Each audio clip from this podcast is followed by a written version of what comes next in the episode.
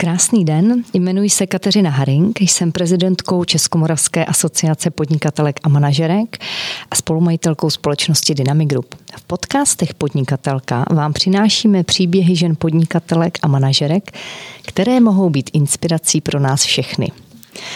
A žena, kterou tady dnes mám, která je vidět snad všude a je nepřehlednutelná pro svůj osobitý šarm, humor a také krásu a eleganci. Věra Komárová, spolumajitelka společnosti Dermacol, nejúspěšnější české kosmetické firmy nejen v České republice, ale také ve světě. Ahoj Věrko. Ahoj.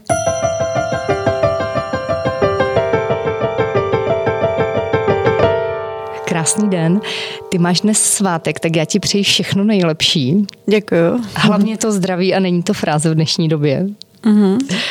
A já bych byla ráda, kdybychom si povídali uh, trošku inspirativně o tom, vlastně, co jste museli s firmou udělat na úplném začátku, když jste ji přebírali před 18 eh, lety, kdy ve skladě byla spousta ty jsi to kde se řekla, výrobků, obalů, Obalu, které byly nepoužité. Sáčku, pytlíku a podobně. Co bylo potřeba udělat jako první, když jsi to všechno uviděla? Když... Tak já jsem, eh, pro mě byla důležitá ta moje historie, protože jsem pracovala v nejúspěšnější italské rodinné firmě Ferrero a vlastně eh, společnost Ferrero je mm, úspěšná vzhledem k tomu, že mají prostě eh, třeba jenom 20 výrobků, který prodávají, ale všechny, který uvedou na trh, tak je drží pořád. Na rozdíl od jiných eh, společností, které uvádějí výrobky a po půl roce, po roce je stahují, tak Ferrero vlastně každý jeden výrobek, který udělá, tak vlastně má na trhu pořád. Já jsem, když jsem nastoupila do Dermakolu, tak jsem vlastně pochopila, že něco podobného vlastně je takový český dermakol, protože vlastně spoustu výrobků, které se vyvinuly v 60. letech, protože dermakol vznikl v 60. letech, tak existují dodnes. A proto jsem si nechala přinést eh, úplně všechny SKU, všechny jednotky eh, výrobků, které jsme měli na skladě. Měla jsem toho plnou kancelář a jeden po druhém jsem si vzala do ruky, přečetla jsem si, co dělá, co umí. A pokud to bylo pro moji kategorii eh, ženy, tenkrát mi bylo 26, 27 let, tak jsem to prostě zkoušela a testovala. Eh, řekla jsem si, že vyberu takový výrobky, které si myslím, že se můžou chytnout na trh a že na ně udělám reklamu. To znamená, jsem přišla do firmy, kde to vypadalo tak, že asi každý půl roku až rok tam eh, měnil marketingový ředitel. To znamená, že každý druhý obal měl jinou barvu loga. Každý druhý obal měl různý vlastně eh, typy obalů a tak. A bylo to hodně nesourodý.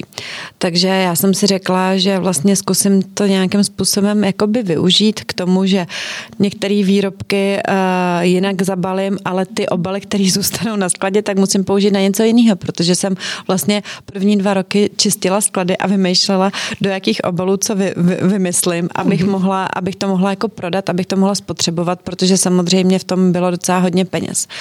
A jako nebylo to jednoduchý, ale měla jsem to nadšení mladého člověka a musím říct, že vlastně do roka, mm, po tom, co jsme teda rozdělili reklamy, vymysleli ty výrobky, který jsme, do, do kterých jsme šli, tak do roka a do dne jsme narostli asi o 100% a opravdu jsme s těma skladama pohli a tak. Ale opravdu je potřeba si sednout a vymyslet, co strategicky jednotlivýma věcma, které jsou na skladě udělat. Některý se nedají prodat, tak se musí rozdat nebo prostě i spálit a všechno, ale jsou některý, který naopak se můžou, může, můžou nějakým způsobem se zpracovat, takže asi, asi takhle jsem začala.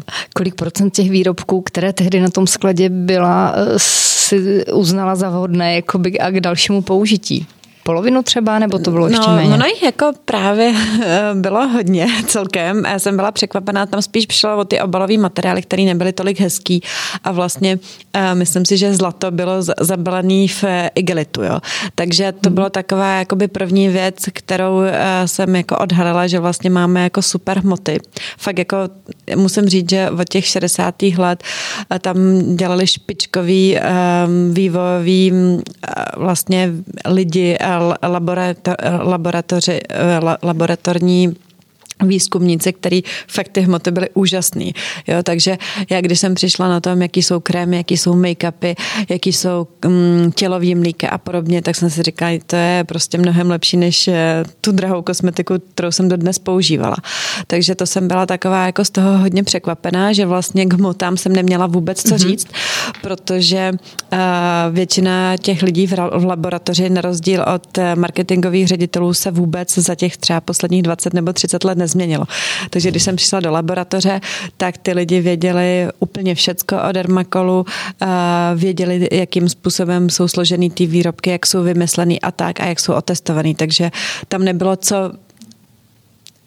vlastně vytknout těm mm-hmm. hmotám, ale spíš šlo jako o tom, jak ty výrobky mají vypadat. Což jsem měla hrozně velkou výhodu, jo, protože jsem nešla stavět úplně něco nového, ale šla jsem to jenom hezky zabalit což každá Myslíš, firma... že ti pomohla ta zkušenost té Itálie? Uh, no tak... Z té rodinné firmy?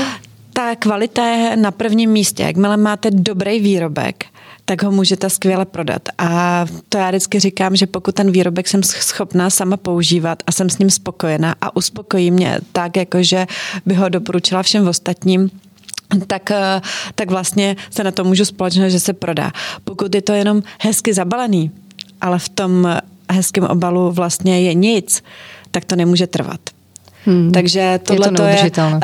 takže tady to je hrozně důležitý, že vlastně kolikrát, a, když někdo říká, třeba udělali jsme reklamu a všechno a tohle a nefungovalo to, ale ono třeba, my jsme měli příklad vždycky na hodinách ekonomie, že prostě byl problém, že byla nádherný obaly a prostě super reklama na nějaký žrádlo pro kočky, jenže těm kočkám to třeba vůbec nechutnalo. Jo, takže pak jako nebyl mm. důvod, aby mm. se to ty lidi jako kupovali znovu, mm. protože prostě nebyl problém ani mm. v reklamě, ani mm. jako jak vypadal obal, ale byl problém v tom, mm. že prostě jako to, co bylo vevnitř, ty kočky nechtěly jíst. Jo. Mm. A tady to je hrozně důležitý, že když máte máte eh, super zabalený make-up, ale ten make-up je o ničem, eh, tak, eh, tak prostě si ho ty lidi už znovu nekoupí.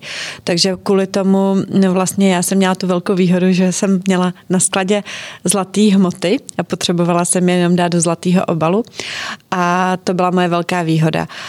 Je mnohem těžší něco novýho vymyslet, si myslím, že to je fakt jako by velký, protože uh, dermakol je hodně, hodně kopírovaný ve světě a uh, můj manžel to vždycky komentuje tím, že uh, je mnohem jednodušší něco dobře skopírovat, než hloupě vymyslet. Takže tady hmm. to je taková jakoby moje taky marketingová poučka, že lepší je opravdu mít fakt jako dobrou kopii, než prostě špatně vymyšlený výrobek. Hmm. Bylo těžké, ty říkáš, že samozřejmě ty testy mm, eh, byly vynikající, ty výrobky byly vynikající. Věděl to tehdy český zákazník? Věděl to ten trh? Tak eh, v 60. letech eh, dělal Dermakol 100 milionů korun. Rohlík tenkrát stal 20 a ten náš Dermacol Makeup Cover stál 25 korun. V době, kdy podle mě se mohlo vydělávat tak 400 korun. Jo. Takže 100 milionů korun, ale protože jsme prostě eh, vyváželi make-upy do zahraničí a podobně. Takže uh, opravdu v těch 80. 90. letech, kdy vlastně pak eh, se firma Eh, dala na, vlastně ze státního, ze státního, že se privatizovala, tak vlastně po té privatizaci samozřejmě u nás lidi přivítali ty zahraniční značky, které nebyly, ale postupně po tom vyzkoušení těch zahraničních značek se i třeba vraceli do Dermakolu. Ale samozřejmě ztratili jsme takovou tu skupinu, která v té době měla těch 15-20 let, protože ty prostě skočili po té uh, kosmetice, uh, hmm. protože neznali třeba ještě jako Dermakol a spoustu vlastně žen, kteří jsou mladí, tak vlastně vůbec nevěděli, že Dermakol je česká značka. Samozřejmě všechny ženy, kterým je uh, 50 plus, tak to ví, ale jako taková ta skupina od, uh, já nevím, třeba jakoby úplně nula do nějakých 30 let opravdu vlastně po revoluční děti vůbec mm-hmm. neví, že Dermakol je česká značka. Chlapi to neví vůbec. Chlapi jako to neví ani dnes. Jenom fakt možná ty pamětníci 60 plus si pamatují, že Dermakol je česká značka. A takže ta kvalita a potom, když to bylo hezky zabalení, tak už potom to bylo jako jednodušší jako těm mm-hmm. lidem prodat. Mm-hmm. A většinou vzhledem k tomu, že tam byla dobrá dobrá úroveň kvalita a cena, tak jsme už potom neměli problém, jakmile jsme na to udělali reklamu, že byste ženy k tomu přišli. Mm-hmm. A hrozně nám jako vlastně přišlo vstříc to, že v té době, kdy jsem začala hodně jako intenzivně řešit marketing, tak se pomalu rozjížděl internet a YouTube a podobně a vlastně ty youtuberky to začaly testovat a vlastně ta kvalita ty youtuberky prostě jenom potvrdili, že vlastně mm-hmm. jako v té drogérii jsme vycházeli jako kvalitativně super a ještě k tomu s, s širokým portfoliem, takže oni, když to otestovali a doporučili, tak vlastně spoustu těch mladých holek začalo i dermakol používat. Bylo těžké vymyslet ty nové obaly? Trvalo to tehdy dlouho, abys byla spokojená, aby to bylo úplně k tomu obrazu, který jsi měla ve své uh. hlavě? Tak eh, já vždycky říkám, že v jednoduchosti je síla, takže jsem se snažila odstranit různé růžičky a kytičky a podobně z těch obalů a různý um, divný věci, co, co na těch obalech bylo prostě takový, jako že Navíc. já jsem tomu říkala lidová tvořivost. A protože prostě marketing samozřejmě v 90. letech jako teprve začínal, takže opravdu každý si jako udělal to, co se mu líbilo a ne to, co jako by mohlo Prodávalo. fungovat. Takže uh, já jsem ze začátku to jako řešila intenzivně, takže jsme měli fakt jako výzkumné agentury, které prostě řešili řešili, jestli to logo se líbí, nelíbí, jak jsme ho upravili a i barevnost obalu a podobně, takže jsme to začátku hodně i řešili s výzkumnými agenturama, aby opravdu, jako když tím výjdeme, aby se to líbilo. Takže jako nebylo to těžké, spíš jako mm, bylo náročnější v té době ani nebylo tolik jako agentur ještě, jo. To, to, to bylo prostě těžké jako sehnat, jako by prostě byly jenom větší agentury, nebyly žádných jako malinkatý a tak, ale v té době byly velké agentury, které jsme jakoby poptali, ty pak pro nás něco zkoušeli navrhovat a tak, ale oni byli hodně zaměřený i na takový ten pánský marketing, jo, že vlastně auta a podobně. Takže to nebylo úplně to, co jsme potřebovali a vlastně tu kosmetiku tady úplně nikdo, žádná velká agentura neřešila. Takže pak eh, jsem si našla českou agenturu, která to pro nás začala řešit a tam to vedla žena. Takže potom vlastně to hezky jako dopadlo, že to jako by pokud začalo mít krásný eh, už takový spát. Takže není to tak, že se probudí s myšlenkou, takhle by to mohlo vypadat, druhý den ti to někdo namaluje a, a pak to jde do výroby. Myslím ten obal. Uh, mně tenkrát bylo 26-27 let a musím říct, že ten rozdíl asi jako když dneska jako se na to podíváme eh, je takový, že já jsem tenkrát tomu obětovala úplně všechno. Já jsem pracovala fakt jako 10-14 hodin denně úplně jako v kuse, neměla jsem děti a fakt jsem o tom přemýšlela intenzivně a tak. A já si myslím, že hodně těch biznisů, které vznikávaly v těch jako 90. letech nebo potom i 2000 plus, tak vznikaly tak, že opravdu ty lidi hrozně moc pracovali. Dneska by všichni chtěli mít ten čas pro sebe a jako nechtějí věnovat eh, tolik času jako nějaký nový myšlence a tak. Ale myslím si, že nás ta doba tak jako zastavila, že všichni budeme rádi, že budeme moc pracovat zase 10-14 hodin denně, abychom vymysleli něco nového, protože teď ten restart bude jako hodně těžký a lidi už nebudou chtít to, co chtěli před rokem. Co si myslíš, že budou chtít třeba v tom vašem segmentu? Jaké vidíš směřování? No, bohužel teď jsme v té situaci, myslím si, že jako mnohem horší než v březnu nebo v dubnu, eh, že vidíme, že lidi šetří a kupují jenom to, co nutně potřebují a vlastně čekají, co se bude dít a nejvíc spořejí. Vlastně máme teď nejvyšší úroveň spoření, takže v tuhle chvíli budou kupovat jenom to, co potřebují. Takže nebudou kupovat nějaký výmysl nový, který zlepší uh, nějakou kravinu, ale budou opravdu kupovat zásadní potraviny, zásadní eh, kosmetické výrobky a podobně. Takže já samozřejmě v kosmetice na to mám nějaký jakoby názor, co asi budou potřebovat a vím, že teď asi neprodám tolik eh, make-upu, který zakrývají tvář, když si musíme zakrývat rouškou ani rtěnky, když je nejsou vidět, ale prostě maximálně prodám nějakou řasenku a nebo něco na obočí a prostě mídla a šampony a podobně, ale nebudu asi moc prodávat jako něco, co vlastně člověk nepotřebuje, když nemůže jít ven a, a podobně. Takže jsou, je mhm. spousta kategorií v které kosmetice hodně klesají a jsou některé kategorie, které mírně rostou.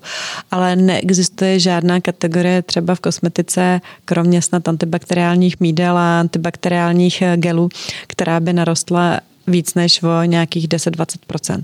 Hmm. A samozřejmě antibakteriální mídla, antibakteriální gely e, narostly řádově tisíckrát. Jo. To jako je úplně něco, něco jiného. Samozřejmě i v této kategorii jsme začali působit a bylo to jako legrace, když jsme vlastně teďkon jak jsem říkala, že jsme prostě museli vymýšlet do obalu výrobky, tak teď naopak, protože nebyly obaly, tak jsme vymýšleli, jaký obaly můžeme použít na antibakteriální gely a na antibakteriální mídla. Takže to, co bylo na skladu, tak místo odličovačů a, a sprchových gelů normálních, tak vlastně jsme to začali používat ty naše obaly vlastně na to, co bylo potřeba. Co znamená, že se to přetiskne jinak?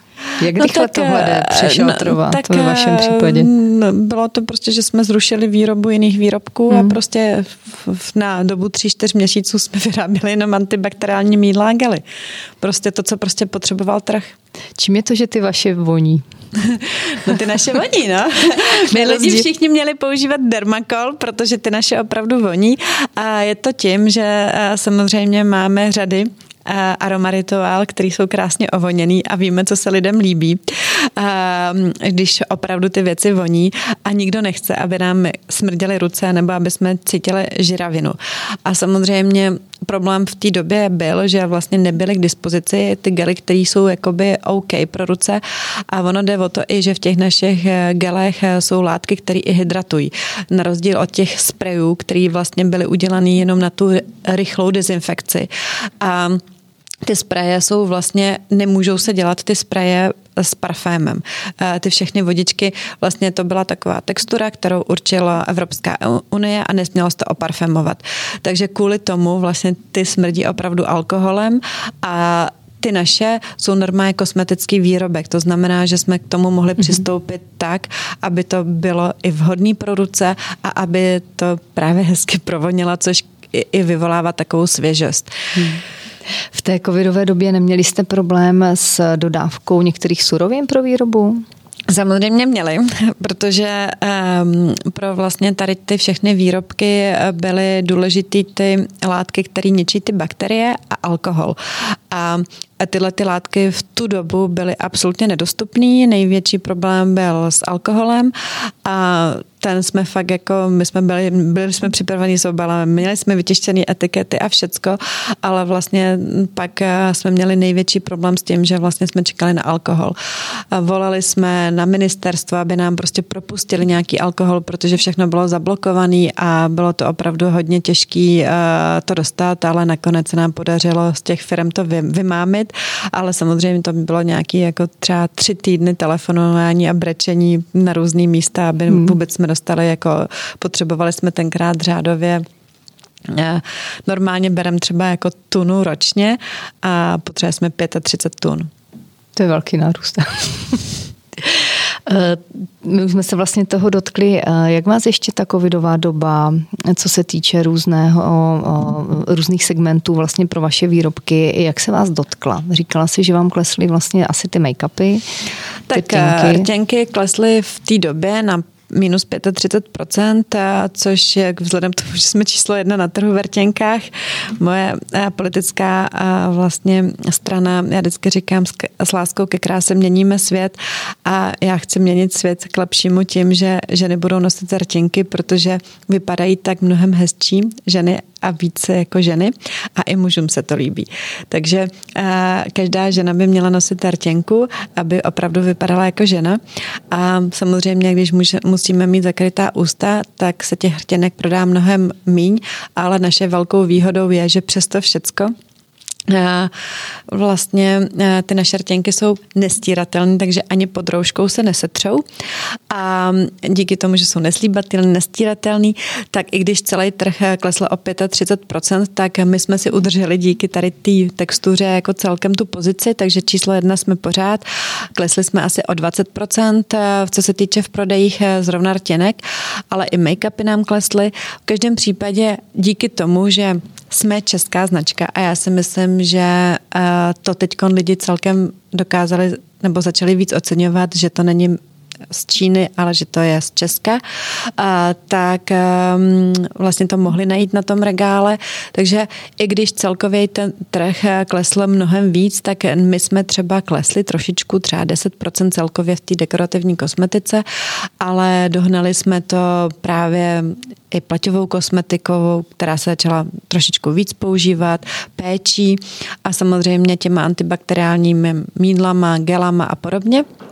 Ale když si vezmeme ty největší poklesy, tak na českém trhu máme za tento rok asi 102%, což je jako super, jako by mm. prostě jako, že 2% nad minulým rokem, což je úžasný výsledek, ale průser e, jsou export, Slovensko. Slovensko tam jak ty obchody byly zavřený díl, bylo to tam těžší, tak eh, tam opravdu ten schodek se nedožene, tam je nějaký 30% určitě pokles a na exportu si myslím, že se pohybujeme více jak 50% s poklesem, protože nelítaly letadla, byl problém jako to vozit a podobně a samozřejmě i uh, naši distributoři v zahraničí měli zavřený sklady, prostě byly zavřený obchody, takže vlastně mm, byl, to, byl to hmm. velký problém hmm. a pořád jako to se teď se trošičku se to resuscituje a měli jsme velkou výhodu, že jsme ještě těsně před eh, vlastně uzavřením hranic tak zavezli Polsko, který jsme otvírali 1400 obchodů, takže tam jako to trošičku dohání ten schodek, ale pořád jako by prostě se ten export těm utrpěl nejvíc. V obchodech, v kamenných obchodech je to hodně smutný, protože i dneska uh, máme, jsme obratově na tak uh, 50 až 70 procentech, protože kamenný obchody vlastně lidi se tam nevrátili. Hmm. Takže máme vlastně nějakých svých 12 obchodů a pořád vlastně uh, ty obraty jsou mnohem nižší. Proto si myslím, že otevřít se v tuhle chvíli kamenný obchod je totální sebevražda. Nevykryli vám to třeba objednávky přes vás e-shop? E-shop fungoval, spíše co nám to jakoby vykrylo, protože máme 102%, tak právě bylo, mm, že jsme rozšířili spíš distribuci do těch supermarketů a do různých řetězců, která, který třeba prodávali už naše sprchové gely a podobně, ale díky tomu, že prostě měli zájem o antibakteriální gely, měli zájem o antibakteriální mídla a vlastně obecně se naše mídla a sprchové gely začaly prodávat mnohem víc, tak vlastně díky tady tomu uh, jsme dospěli k tomu, že vlastně ten, se ten schodek, který nastal v těch našich vlastních obchodech a v drogerích, tak se vyrovnal vlastně uh, těma velkýma řetězcema, který prodávají i potraviny. Jste i nově v některém, ve kterém jste dříve nebyli? A my jsme všude skoro, jako já jsem říkala, že dermakola chleba najdete vždycky na stejných místech, protože eh, přece jenom máme sprchový gely, který se jakoby prodávají fakt jako hodně dobře. Uh, takže jako my jsme vždycky jako tam třeba byli aspoň částečně před Vánocema nebo tak, takže úplně, že bychom otevřeli jako v Čechách nějaký, možná, nevím, myslím si, že ne, že jsme jako by všude už byli, že ta naše distribuce je hodně, hodně dobrá, spíš se rozšířila. Začali jste dělat něco úplně jinak eh, v té covidové době, teda kromě těch antibakteriálních gelů? A tak jako něco, úplně, co jste si řekli, že to přešaltrujete, že to změníte, že teď je ta správná doba? A, tak spíš jako by prostě jsme spíš utli nějaký novinky, které jako nejsou vhodné v tuhle chvíli uvádět. Když opravdu jsme měli něco, co se jako hodila na ústa, měli jsme spoustu vlastně specialit jako na ústa, tak ty jsme vlastně všechny odsunuli na rok, dva do dál. I když už ty projekty byly skoro objednaný nebo už skoro vyrobený, tak jsme je vlastně jako nechali na waitlistu.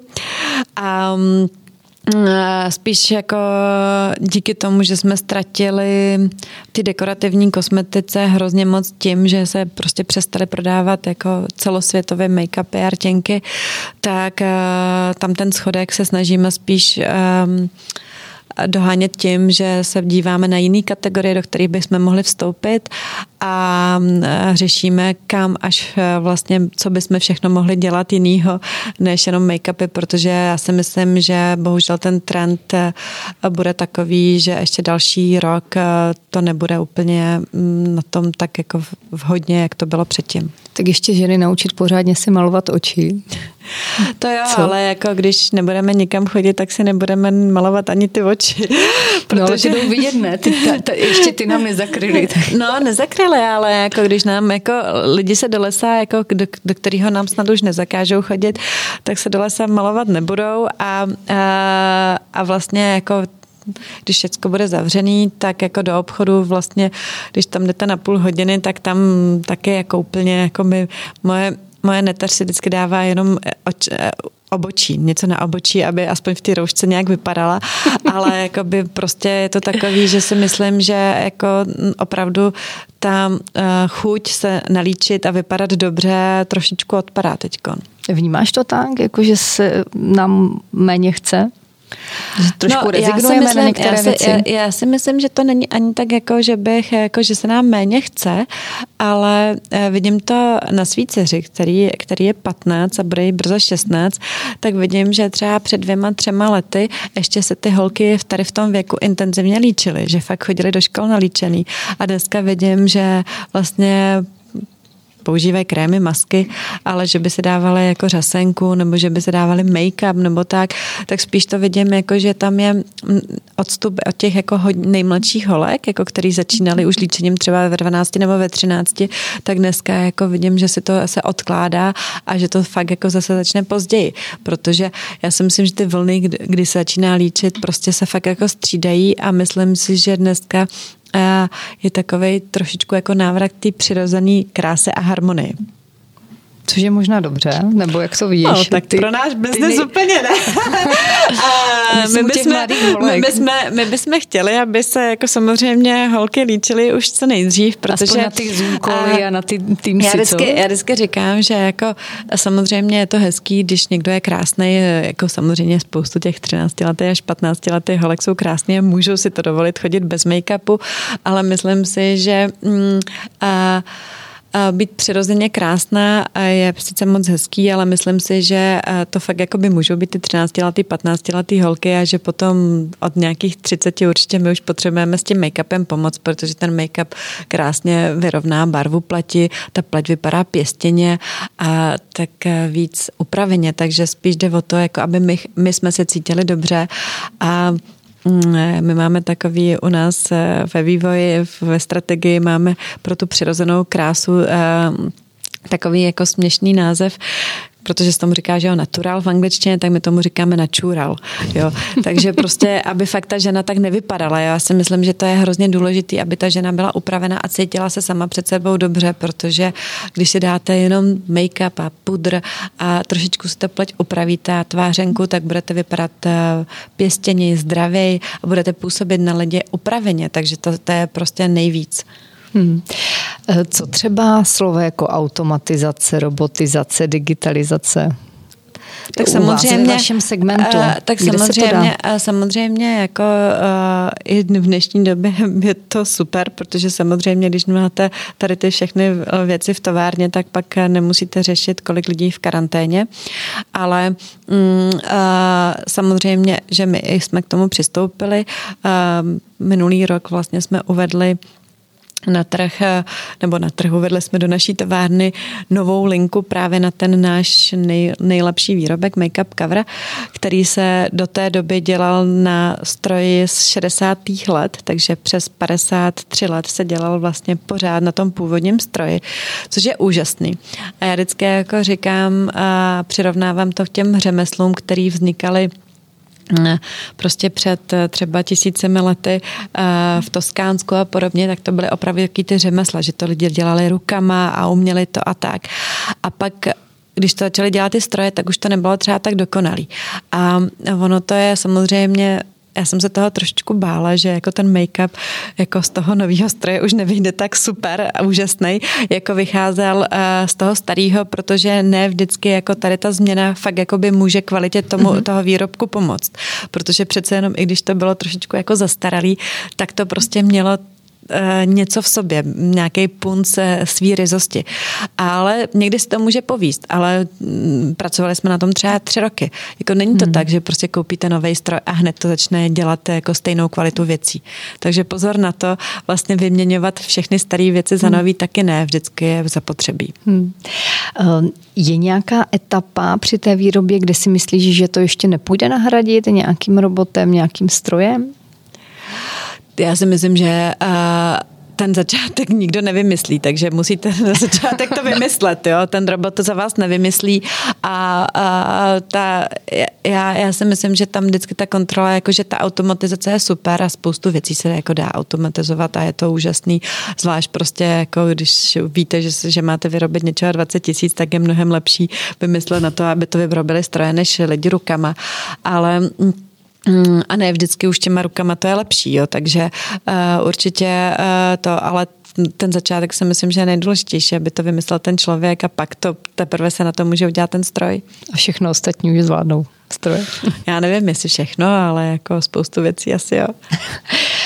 um, ty jsi několikrát už zmínila vlastně název uh, cover to je mhm. ten nejúspěšnější make-up? Je to uh-huh. stále tak? Platí to? Je to tak. V roce 2017 a 2018 jsme prodali skoro 3 miliony kusů a právě kvůli tomu jsme nakoupili linku, aby jsme jich mohli, protože to bylo maximum, co jsme mohli prodat, protože jsme jich víc nebyli schopni ani vyrobit. Ale dneska, a dneska jako máme linku, na který jsme schopni toho, myslím, udělat 8 až 10 milionů kusů, ale nikdo je v tuhle chvíli tak nepotřebuje, protože prostě eh, v tuhle chvíli opravdu eh, vlastně jako nejsou akce, nejsou večírky, ehm, spoustu produkcí eh, vlastně jsou zrušený, filmy se netočí, mm. divadla se nehrajou a tak. Takže je to vlastně, že ta potřeba tohohle výrobku v tuhle chvíli je na mnohem nižší úrovni, než byla předtím.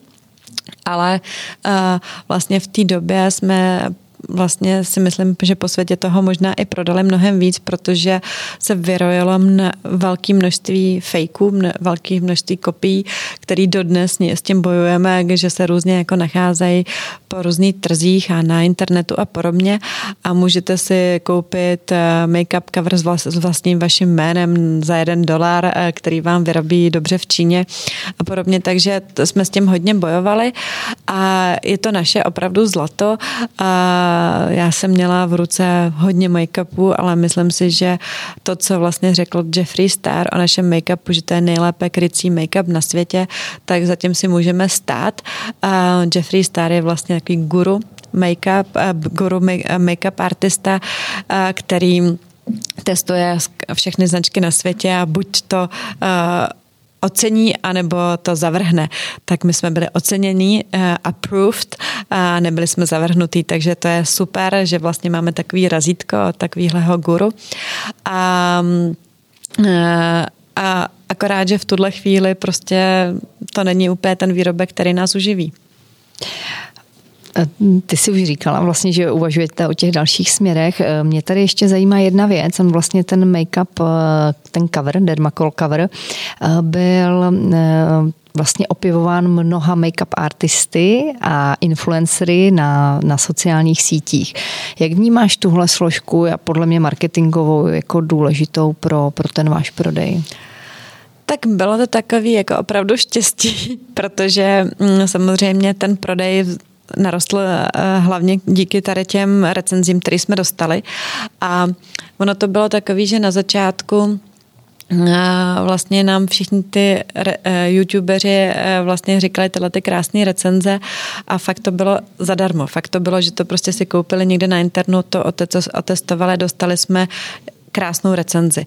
Takže nám to hrozně moc pomohlo v těch prodejích, ale problém je, že když si něco takového chcete jako zaplatit, aby, aby někdo takovouhle recenzi pro vás udělal, tak to vůbec není tak jednoduchý a vlastně mm, buď eh, to stojí neskutečný peníze, a nebo ale neskutečný jako v řádových milionech korun, a nebo mm, a nebo to prostě ten člověk jako recenzuje zadarmo, a, ale řekne, co si myslí. Takže ne vždycky vlastně mm-hmm. jako ty youtubeři vlastně, když to recenzují zadarmo, řeknou jako to, co vy chcete a přesto všechno, že vy si je zaplatíte, tak oni vám to tam ne neodříkají jako v reklamě, ale opravdu si zase jako řeknou, jak si to myslí. Takže vy jim nenapíšete scénář a tady to řeknete v tom výsledek je nejistý. Jo.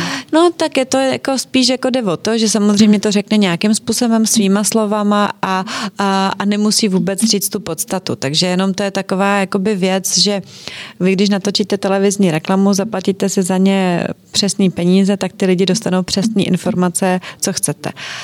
Ale když to řekne youtuber, tak vlastně je to mnohem víc uvěřitelný, protože to řekne tak, jak si to myslí a oni se za tím stojí. I když dneska se tam píše, že to je placená reklama nebo něco, tak je to mnohem více uvěřitelný a lidi tomu mnohem víc věří.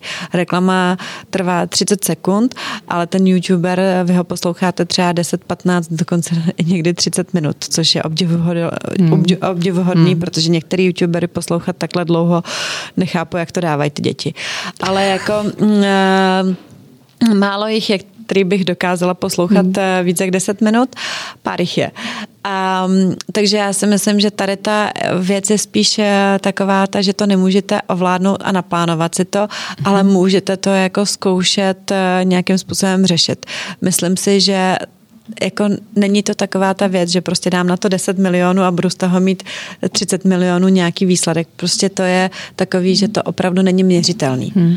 Ale ty pro tohle máš podle mě cit, protože si vlastně s youtubery, s influencery začala pracovat systematicky už před několika lety. V roce 2017 jsme to udělali a bylo to fakt jako super a přejelo 40 youtuberů z celého vlastně světa. Mm-hmm. My jsme si řekli, jako, že budeme pracovat hodně jako s polským a s německým a s těma, který jako jsou pro nás důležitý, protože uh, určitou dobu jsme byli v Německu nejle, na Amazonu nejprodávanějším make-upem Dneska jsme pořád v té první desítce, takže to jako určitě jako je důležitý prostě pracovat s těma státama, kde, kde potřebujete.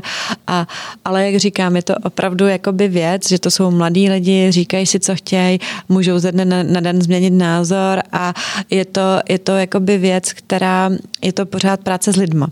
Takže e, není to jako, a neznamená to, že za rok, za dva, za tři to bude pořád stejný. Já si myslím, že to prostě vylítlo a že dneska oni si nechávají zaplatit mnohem víc než eh, herečky a zpěvačky a podobně a je opravdu otázka, jaký ten výsledek může a nemůže být. Jak taková spolupráce může ještě vypadat? Ty jsi to už nakousla, ale dobře, bavili jsme se o jednom výrobku, u těch dalších, protože taky ti nemůže ohodnotit úplně všechno. Musí no, to mít to, nějak, musí to... to být přirozené, předpokládám, jako aby to zacílilo tam. No, hlavně ty youtubeři jakoby prostě hodnotí těch značek jako spoustu. Oni jakoby jsou jako ty guru na make-up, takže když, když to jako zkoušejí, tak vlastně říkají, jestli to jako je vhodný, nevhodný a tak, ale pořád člověk musí přemýšlet, že to je vhodný jenom pro tady toho jednoho člověka. Samozřejmě, pokud někdo řekne, že to je super make-up, který úžasně drží a kryje, tak tomu lidi uvěřejí. A takže to pro nás je ta velká výhoda té kvality. Jo, ale přesně, když něká, někomu necháte něco otestovat a není to kvalitní, tak pak prostě ten výsledek může být úplně negativní. Jo. Takže my jsme mm. věděli, že když otestují tady ten výrobek, tak to bude super. Myslím si, že máme skvělé testy na jiný výrobky, na jiný make-upy a rtěnky a podobně, takže jako fakt ta kvalita je pořád na prvním místě a když jste si jistý tou kvalitou, tak můžete jít do toho, že ty youtubeři pak jako řeknou opravdu pozitivní věci o, o vás. Když srovnáš uh, ty zahraniční trhy, kde jste, a český a slovenský, uh, fungují na nás jiné marketingové, řekněme, praktiky tady v Čechách, než třeba co se vám osvědčuje v zahraničí? Je v tom nějaký rozdíl? Uh, tak um, Každý stát je úplně jiný, jo, protože my jsme hodně v těch arabských státech a tam prostě fungují úplně na jiném principu. Jo. To, je, to je to. No tak třeba jakoby zrovna v arabských státech jako hodně jede jako fakt to, že tam si prostě jako jsou hrozně důležitý ty instagramové fotky a tak, ale um, mnohem míň fungují videa, ale opravdu prostě Instagram a tak. Ale to bylo předtím, jo. Teď fakt jako si, si musíme říct, jako, že prostě to, co fungovalo před půl rokem, tak už prostě nebude fungovat, jo. Fakt se musíme jako teď vymyslet, co bude fungovat. A je to hrozně těžký. Já o tom hodně přemýšlím a od začátku, od března, co to nastalo, tak přemýšlím o tom, že vlastně teď všechno bude jinak a my musíme začít fakt jakoby přemýšlet, co nacítit se na to, co bude a jako co těm lidem bude vyhovovat. Nemůžeme v tuhle chvíli jakoby predikovat, co, co, co bude, jak to bude fungovat. Já vím jenom, že to už nebude tak, jak to bylo. Ale samozřejmě můžu vycházet eh, z různých hm, zkušeností, které jsem měla, ale je to potřeba se nacítit na ten trh a vymyslet něco jiného a nějaký takový fluidum, co ty ženský budou poslouchat.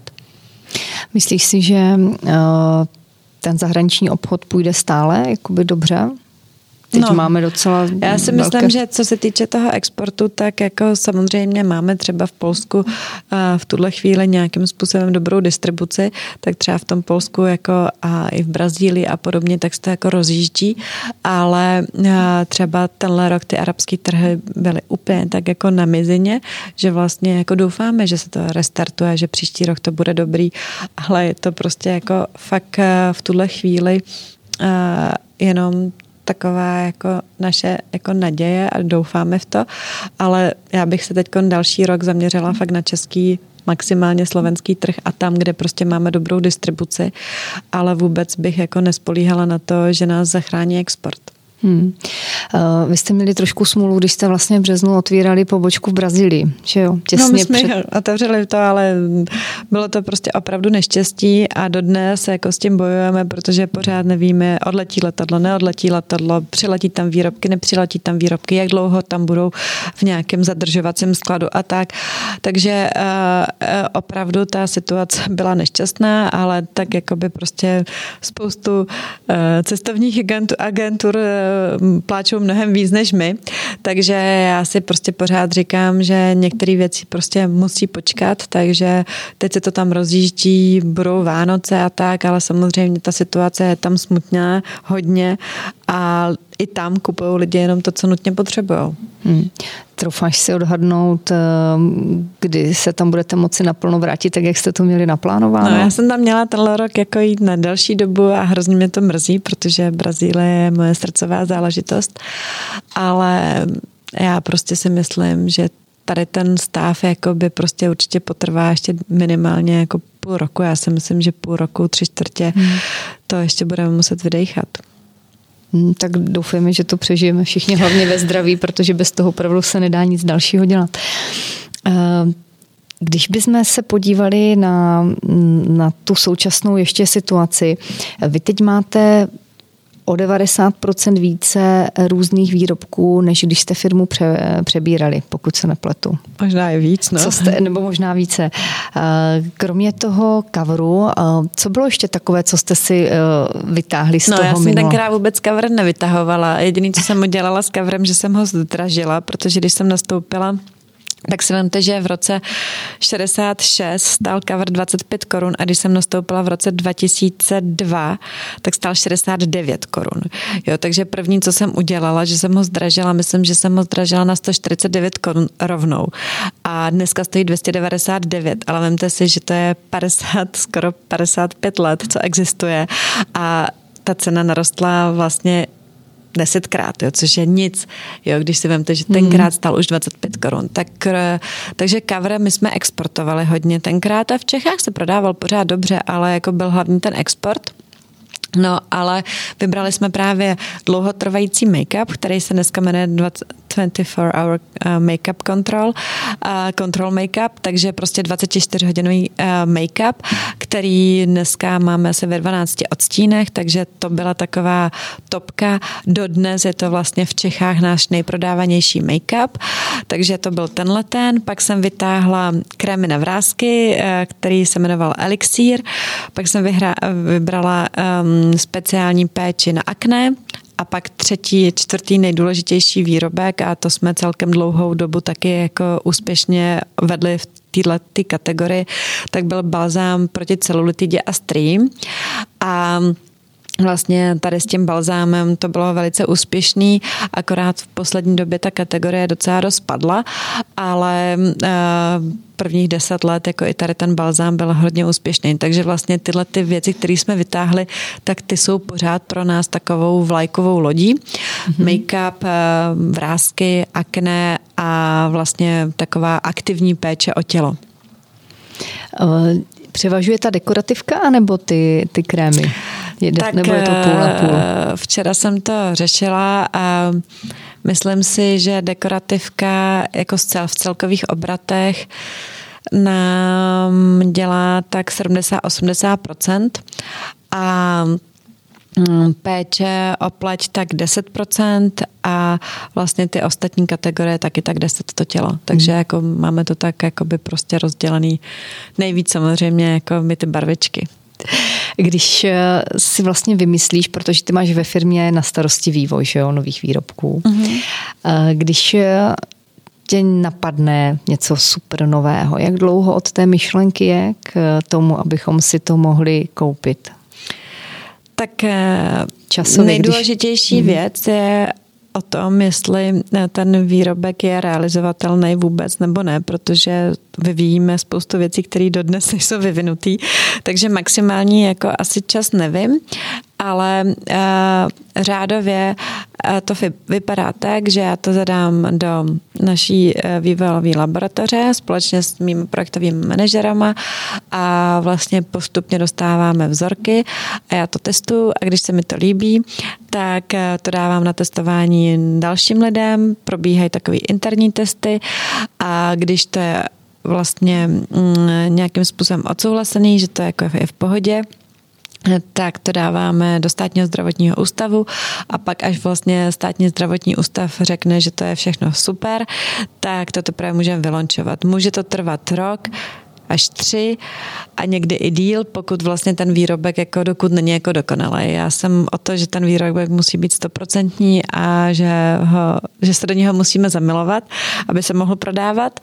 A um, Myslím si, že některé věci třeba, já už jsem do nich zamilovaná, ale třeba eh, obchod si myslí, že ještě není čas, nebo že, to vlastně, eh, že, že, že mi na to nedají dost vysoký čísla, aby jsme to mohli prodávat. Takže jsem měla spoustu po spoustu vlastně projektů v šuplíku a došlo na ně až tenhle rok, protože vlastně jako vždycky se hodně tlačilo to, co se hodně prodávalo, to znamená ty barvičky, teď se tolik neprodávají, takže přišlo na ty výrobky v tom šuplíku, které jsou víc pečující, které jsou víc vonavý, které jsou víc na tělo a pleť. Můžeš a, být konkrétnější? Jo, nejvíce teď těším na dvě řady, které uvádíme. A jedna je to řada cannabis, to je vlastně kompletní celá řada, která vyvolává harmonii na pleti a harmonie z přírody, takže kompletně vlastně s, s, s takovým léčivým konopím řada. A vlastně nejúžasnější je tam takový sklidňující sérum, který obsahuje tu složku CBD, která je vlastně tou pozitivní složkou z, eh, z, z konopí, která právě na, navozuje takovou opravdu harmonii na plati a hodně plať sklidňuje a je výborná proti akné, proti vrázkám a podobně, takže to, tohleto sérum je úplně úžasný, máme tam krásný sklidňující krém, eh, intimní gel a podobně, takže ta celá řada kanabis je takovým mojím jako zázrakem, který se teď dostává do měsíce na trh. A Druhá je uh, moje nejoblíbenější, nejvoněvější řada a to je Flower Shower. Uh, a to bude řada, která bude nádherně vonět um, po růžích, po šeříku a po frézích a budou to takový opravdu pečující sprchový krémy a sprchový oleje a věcičky, které vlastně jako jsme si třeba nemohli tolik dopřávat, nebo jsme si tolik nedopřávali, pokud jsme lítali někde pořád eh, po nějakých čertech a dnes, když musíme být všichni doma, tak si to můžeme užít mnohem víc. To jsem nevěděla, že teda máte i to konopí ve svých výrobcích, tak to je... No, to teď je nově a je to teda fakt, jako si myslím, že ta řada je právě třeba mm, hodně vhodná i pro ty mladé holky, který jako by fakt jako hledají tu harmonii. A myslím si, že od mladých holek, od těch jako 13, 14, 15, tak to můžou používat i ženy opravdu který mají problémy s kůží a podobně, takže si myslím, že tady ta řada bude takovou uh, silnou a máme to v krásných ekoobalech a tak, takže je to takový fakt, jako si myslím, že odpověď trošičku na tu situaci. Vlastně, že hodně se dneska mm, ty mladé holky dívají, co je vegán, co to obsahuje a podobně, takže to máme podle těch nejnovějších technologií, aby to bylo přírodní, aby to bylo krásné, takže já si myslím, že se to bude hodně líbit. Vnímáš tohle, co si právě řekla, to veganství a, a tenhle teď způsob vlastně, který je často preferován mladými lidmi jako jeden, který bude důležitý pro to směřování kosmetického průmyslu? A já jsem, já jsem vlastně sama, když mi bylo 14-15, nejedla maso a vím, že jakoby pro tyhle tu opravdu pro tady, tu, eh, pro tady ty mladý lidi to vždycky bylo důležité. Akorát si myslím, že eh, spoustu eh, vlastně států se k tomu nepřizpůsobovalo, protože vím, že bylo hrozně těžké najít nějaký vegetariánský jídlo, buď ve Francii nebo v Itálii, že to byly vždycky problémy za mých čas. Dneska si myslím, že už jako opravdu všichni jako s tím, že mít něco v nabídce v restauracích veganského nebo vegetariánský, tak s tím všichni úplně počítají.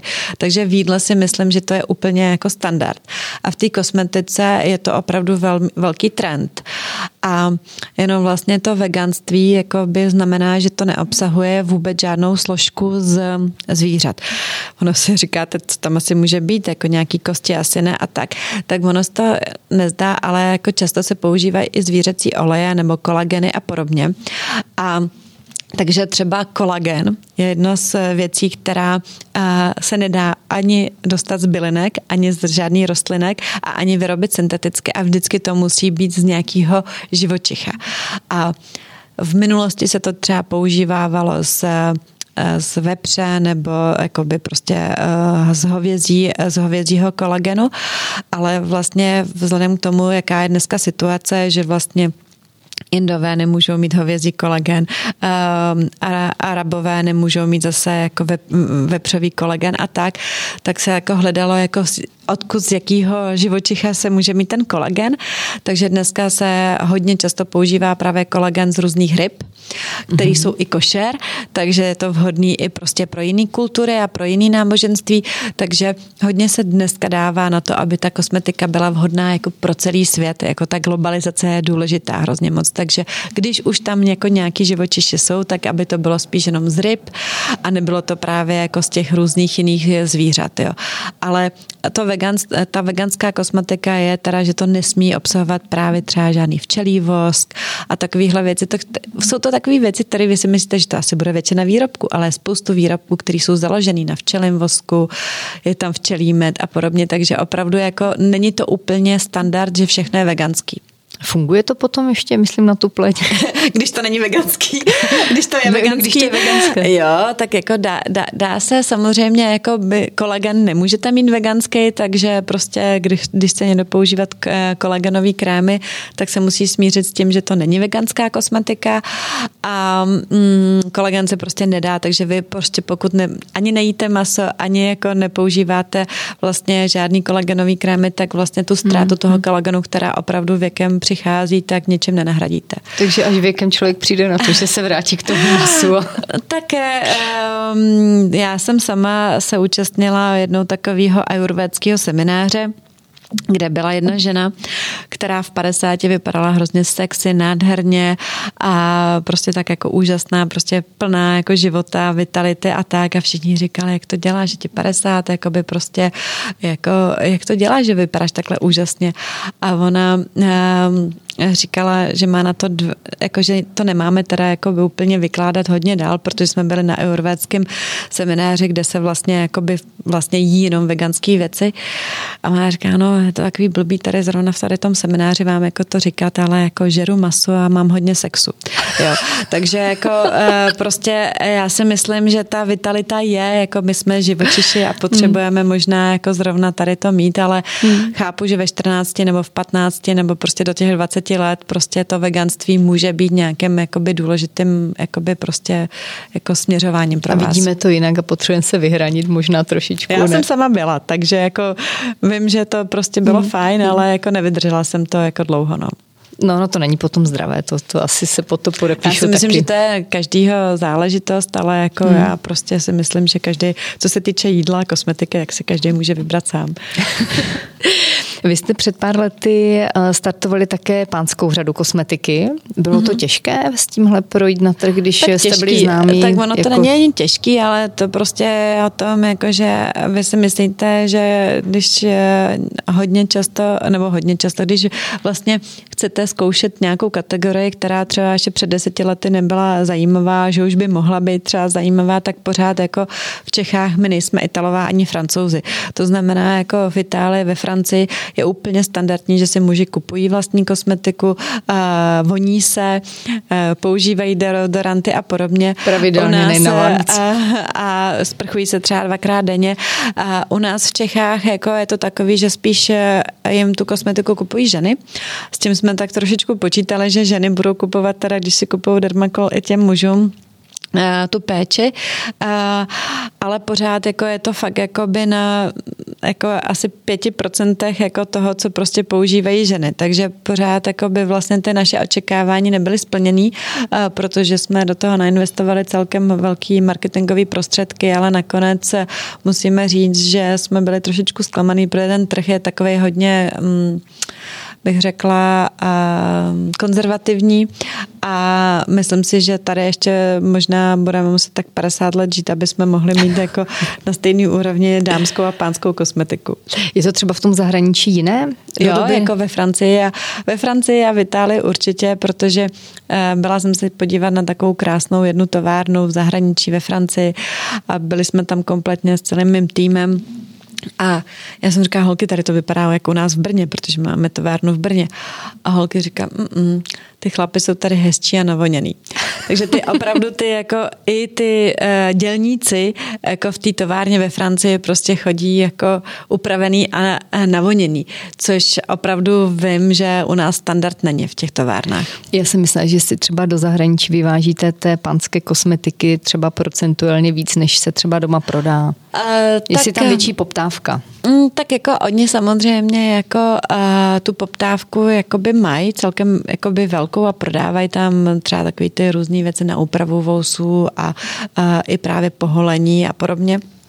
Akorát a samozřejmě hodně parfémy akorát um, jak jako třeba v arabských státech je to jako hodně poptávaný a fakt tam ty chlapy se pěstí úplně stejně jak v Itálii a Francii, nebo možná ještě víc, tak um, oni to jakoby mají na hodně nízkých, uh, nízkých uh, jako cenových úrovní, že opravdu ta pánská kosmetika, když se tam prodává hodně, tak, se, tak je docela dost levná, takže samozřejmě něco jsme tam prodali, ale jako ta cenově jsme prostě nebyli schopní uh, vlastně konkurovat těm jakoby jejich místním produktům produktů.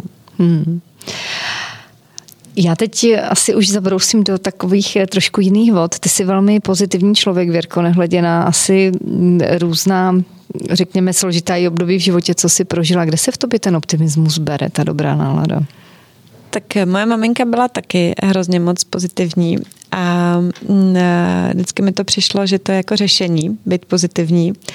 A musím říct, že se snažím být pozitivní pořád, ale jako já většinou, když nejsem pozitivní, tak eh, se nikam nesnažím chodit a nikomu ukazovat. A samozřejmě, že potřebuji eh, někde tu energii nabírat. Um, Co děláš, když nemáš já si dobrou myslím, náladu? Já si myslím, když... No. že takový to, mm, co nás nezabije, to nás posílí, je hrozně důležitý. Já, já, já vím, že tady ten rok se každému z nás něco hroznýho stalo a fakt si myslím, že ty osobní tragédie jsou mnohem horší než celkem ten stav, který tady je, protože spoustu lidí ztrácí peníze, eh, prostě nedaří se teďkon a je to fakt taková bezvýchodná situace. A takže já si říkám, že opravdu pokud jako neumíráme a neumírají naše bližní, takže to je vlastně vítězství v, tý, v tomhle momentě a že vlastně když někdo jako pořádně fakt jako neumřel, tak se nic neděje, protože znám spoustu lidí, kteří tenhle rok umřelo na rakovinu. Mám jednu kamarádku, která, který umřela máma, táta a nejlepší kamarádka na rakovinu tenhle rok a tohle to si myslím, že jako jako je fakt nejhorší, když vám odejdou ty nejbližší. Takže já si vždycky říkám, že na tom je spoustu lidí hůř než, eh, než já a to mě drží nad tou vodou, eh, že, že neupadám na tom, že já jsem na tom nejhůř. To je jedna věc. Druhá věc, že mm, čerpám energii s jízdou na, keň, na koni, takže vždycky, když jsem úplně na dně, tak prosím eh, moje stáje, aby jsem prostě mohla vyjet do lesa. A tohle to je pro mě asi ta největší energie, jako to prostě spojení eh, s přírodou. A vlastně mm, o tom to opravdu čerpám. A pak mám tři děti, A, a takže když mě nejhůř, tak říkám, ať mě hladěj ať se se mnou mazlej, abych tu energii nabírala. Pomáhá to? Jo, tak je to určitě takový, jakože ty děti, musím říct, že kolikrát ani jim o to nemusím říkat a dělají to sami, že přijdu a že mě prostě objímají a tak a je to určitě jako ten největší dar mít jako krásný a zdravý děti. K čemu vedeš své dcery? Eh, no já se snažím, aby, mm, aby eh, to stejný jako dělali, co já, aby dělali jenom dobré věci, aby nedělali nic špatného, aby nedělali žádný intriky někde a aby, uh, aby dělali dobro. Protože já si myslím, že jako tohle je jako nejhorší, že vlastně teď je taková i doba, kdy prostě se různě hašteří v té škole a podobně, ale aby vlastně jako nehledali, jako kde jsou problémy, ale spíš jako hledali to řešení, takže aby jako jako hledali vlastně jako cestu ven, anebo aby jako, jako fakt se snažili dělat dobro a nejenom myslet na sebe. A není to vůbec jednoduchý v dnešní době. Vnímáš, že to mají těžší, ty dnešní děti? Já vidím, jako, že třeba já jsem byla vždycky taková, že jsem se fakt jako snažila ze všema vít a všechno jako udělat dobře a tady vidím jako ty děti, že jsou hodně třeba zaměřený na sebe, na své problémy a tak a často právě jako se hledají ty společní cesty hůř připadá mi to, že to není jako horší, akorát mi připadá, že to má jiný. Připadá mi jako to uvězení před těma počítačema a s těma uh, telefonama jako by vlastně hrozně smutný, protože my jsme prostě mm, přišli ze školy, hodili tašku do, do rohu a prostě vyběhli jsme ven a celý den jsme pobíhali po venku a oni jsou od tady to hrozně moc ochuzený. No ale když jim to řekneme, tak oni nám to stejně nevěří, ne? To není, že by nám to nevěřili, ale oni prostě jako, my nemůžeme po našich děti chtít, aby to dělali stejně, jako my jsme to dělali. Prostě oni se narodili v, jiný, v jiný době a prostě už to prostě nikdy nebudou mít to stejné, co my. V čem myslíš, že jsou lepší než my? Nebo dál? Nebo... Já si myslím, že dnešní doba je lepší v tom, že ty holčičky mají od malička, od narození, narození mnohem víc eh, sebevědomí. Já si myslím, že to sebevědomí dneska, že už rodíme sebevědomí ženy, protože já si myslím, že my jsme eh, nebyli narození jako sebevědomé ženy a nebyli jsme k tomu ani vedený, aby jsme byli sebevědomí, takže já si myslím, že to silnější sebevědomí je dneska vlastně jako asi pro ně mnohem lepší. Že v tom mají tu výhodu, že se s tím, řekněme, rodí, anebo že No, že, Mají že, no, více že, že to nemusí, třeba? Já, já si myslím, že, že to sebevědomí je takový, že prostě se narodili do takové doby, která je jakoby všecko vlastně. Vše, všude se podporují ženy, všechno se dělá pro ženy. Teď dneska jako mm-hmm. neříká nikomu nikdo, že, jsem, že má uklízet a prostě prát a žehlit a mm-hmm. podobně. Ne, mhm. neviděla jsem žádný kurzy žehlaní teda v poslední době. já taky ne, nevím, možná se špatně díváme.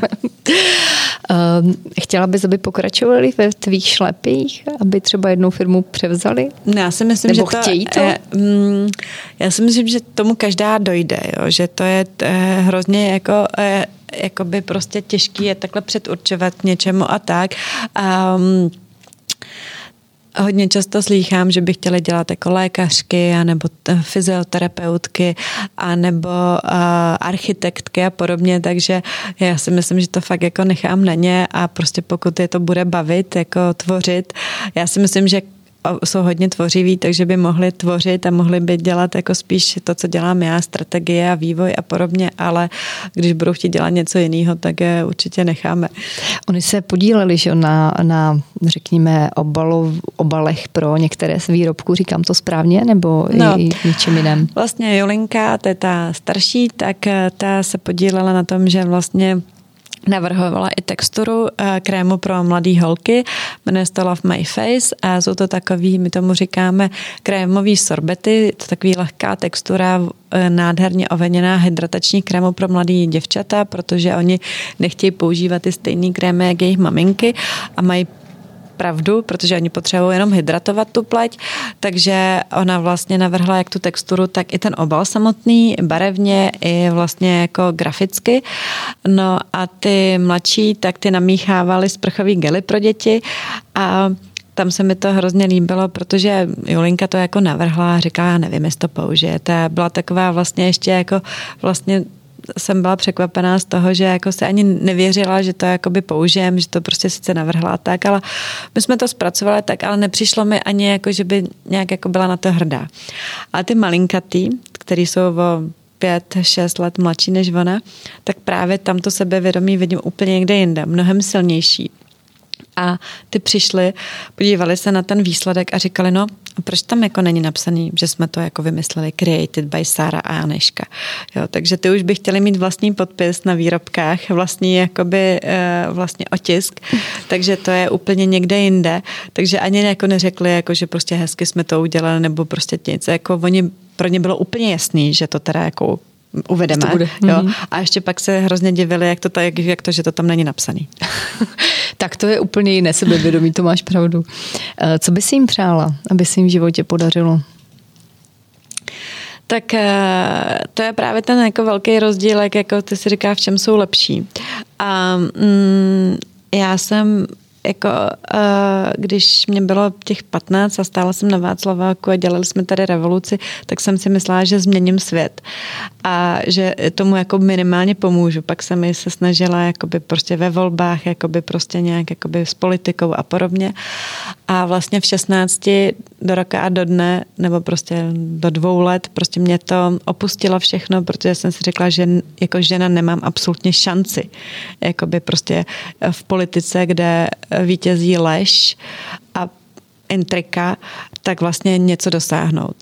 A ty holčičky dneska, když vlastně Sárenka ta nejmladší, který je dneska 10, když jsme jim dávali, když měli 5-6 let, když jsme jim dávali takový ty princeznovský šatičky, tak oni říkali, že ty princeznovské šatičky už nech, nechtějí, že oni nebudou nosit ty princeznovské šatičky, které nosila ta Julinka, protože oni nechtějí být princezny, oni chtějí být královny. A já jsem říkala, a proč? Jako, no princezna ta čeká na prince, ale královna ta vládne světem. To je pěkné. A, a, hmm. a to mi jakoby hmm. připadá, že jako, mm, jakoby prostě fakt tohle to bylo hrozně silný a vidím, že teď to ty holky tak mají nastavený a možná prostě opravdu se dostanou k moci. Hmm, tak to jim budeme držet určitě palce. No, já si myslím, že pro nás by to bylo pro všechny velkou výhodou, kdyby prostě ženy byli v politice, protože si myslím, že opravdu eh, by tam odešly takový ty prostě postraní vlastní zájmy a podobně a že opravdu by se jako rozlišovalo dobro a zlo, což dneska tak, tak v té politice není. Hmm.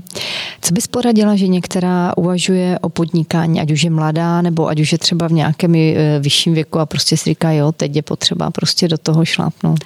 Já si myslím, že nejvíc dneska jako holkám jako chybí jako ta rozhodnost, jo? že my jsme prostě hmm. tenkrát chtěli něco udělat hmm. a věděli to. Ale když vidím třeba tu svoji 15 letou, 16 letou dceru, jak na všem jakoby, vlastně jakoby přemýšlí a že vlastně všechno zvažuje a není si jistá a tak, tak já si myslím, že jako nejhorší vlastně ten první krok je udělat, že to chci a že to je to správný. A a jak na to přijít, jestli to jako je to správný, je dneska hrozně těžký, jo, protože jako fakt musí být někdo jako mega intuice, aby se jako by nacítili, jestli to může mít nebo ne. Ale já si myslím, že my ženy jsme hrozně silní právě v té intuici.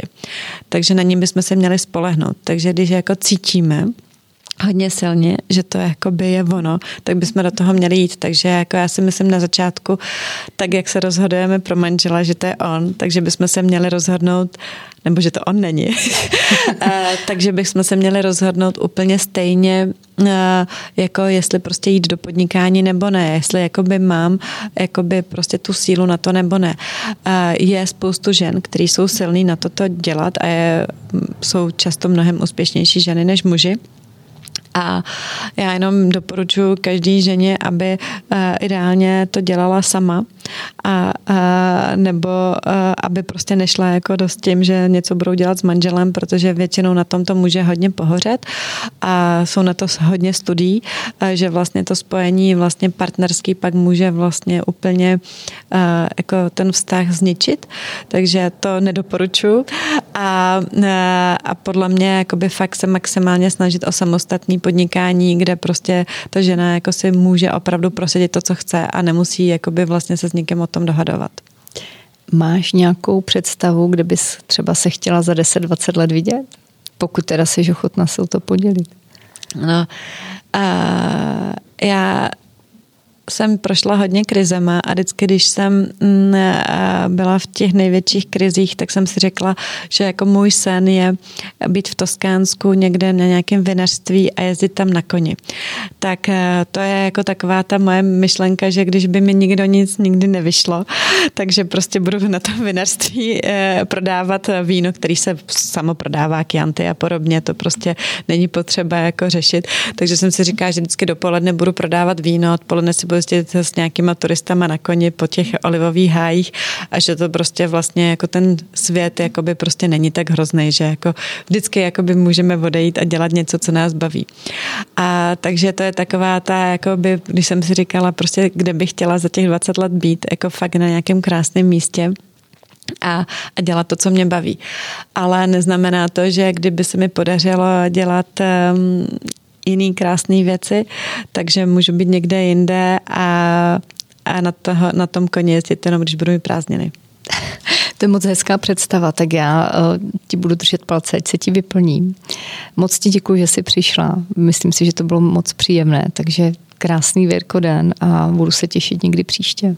Děkuju. Naschledanou. S láskou ke krásě měníme svět, takhle je to. Aha, s láskou ke krásě měníme svět. Tak jdem na to.